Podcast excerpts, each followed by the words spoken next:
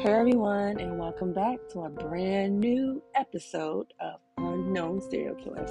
Thank you once again for joining me each and every week where we uncover the unstable minds of the normal people that walk around our neighborhood who really kills people just for fun.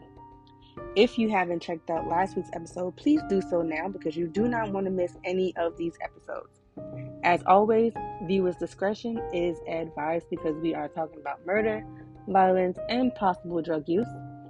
This week, we are talking about Stephen Wayne Anderson.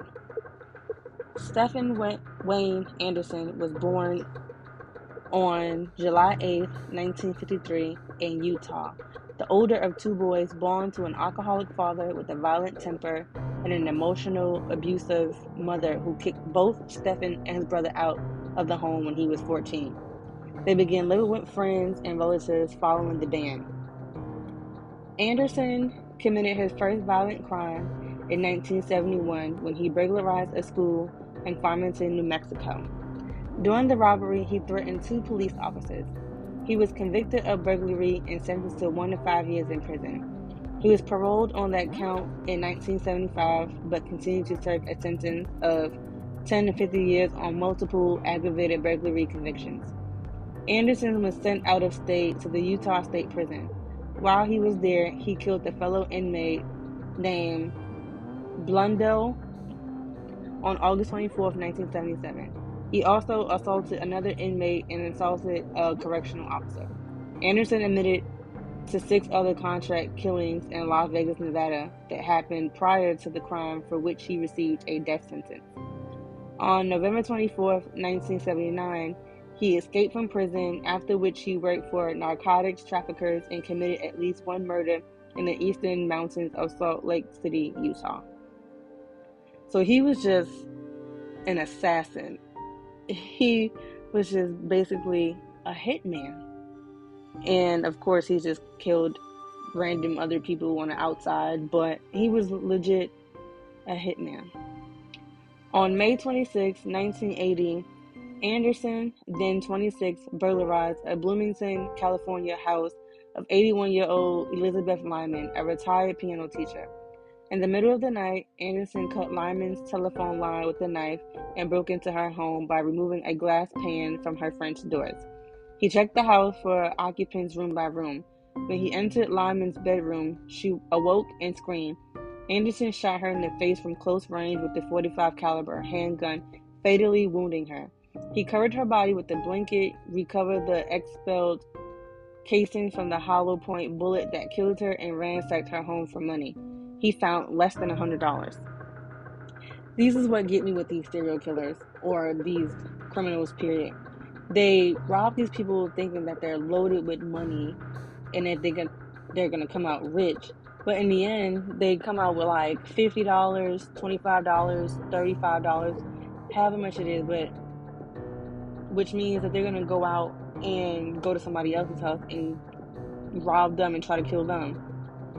Anderson then prepared himself a meal in Lyman's kitchen. A suspicious next-door neighbor called the sheriff's department. As he was eating and watching television, sheriff deputies responded to the call and arrested him. He admitted to the murder. Anderson later told the detective that, quote, "I was born and trained to be a killer. I always wanted to be a killer," end quote. So he really made himself comfortable, made himself a sandwich or whatever he made, and sat in his lady's living room and watched TV while she was in the room dead. And as the deputies came, he continued to watch TV. This is just ridiculous. Like, just imagine. I couldn't imagine that, honestly, because that's ridiculous. That's really crazy. On July 24th, 1981, Anderson was convicted and sentenced to death. The prosecution pointed to his violent history both in and out of prison as evidence that he was too dangerous to be kept alive, end quote. So remember, when you consider what he's done and what he testified to, this particular individual is a sociopath. It cannot live with anybody. He cannot get along with anybody. He kills people everywhere. He stabs people everywhere. He has stabbed an individual in prison, and you'll have the court documents that show where he pled guilty. And he admitted that while in the Utah State Prison, sitting in a movie, he stabbed an inmate there. And as a result of that stabbing, he was convicted of aggravated assault by a prisoner with a deadly weapon. He stabbed Mr. Blundell and killed Mr. Blundell while he was in prison. He admitted that he killed him. He told you that just before he came down from San Quentin, he got into a fight with the people in San Quentin, and his housing was changed because he was fighting. There is no place that anybody is going to be safe from this individual. He looks out for old number one, and that's all he's concerned with, and forgot about the rest of the world, end quote. On January 29th, 2002, Anderson was executed by lethal injection at San Quentin State Prison. He was pronounced dead at 12:30 a.m. Anderson's last meal consisted of 2 grilled cheese sandwiches with radishes, 1 pint of cottage cheese, a hominy/corn mixture, 1 slice of peach pie, and 1 pint of chocolate chip ice cream. He had no last words. So he was convicted of first-degree murder with special circumstances, aggravated assault, aggravated burglary, 4 counts, burglary, and death. And he died on January 29th, 2002 at the San Quentin prison, and he was only 48 years old. So he was probably what it sounds like. It was like he was definitely a hitman.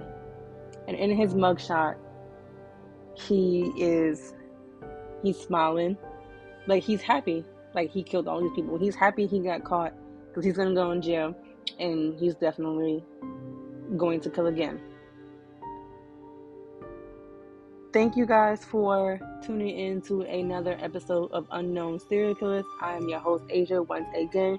Please continue to join me each and every week as we uncover these unrealistic and detailed stories of these unknown serial killers.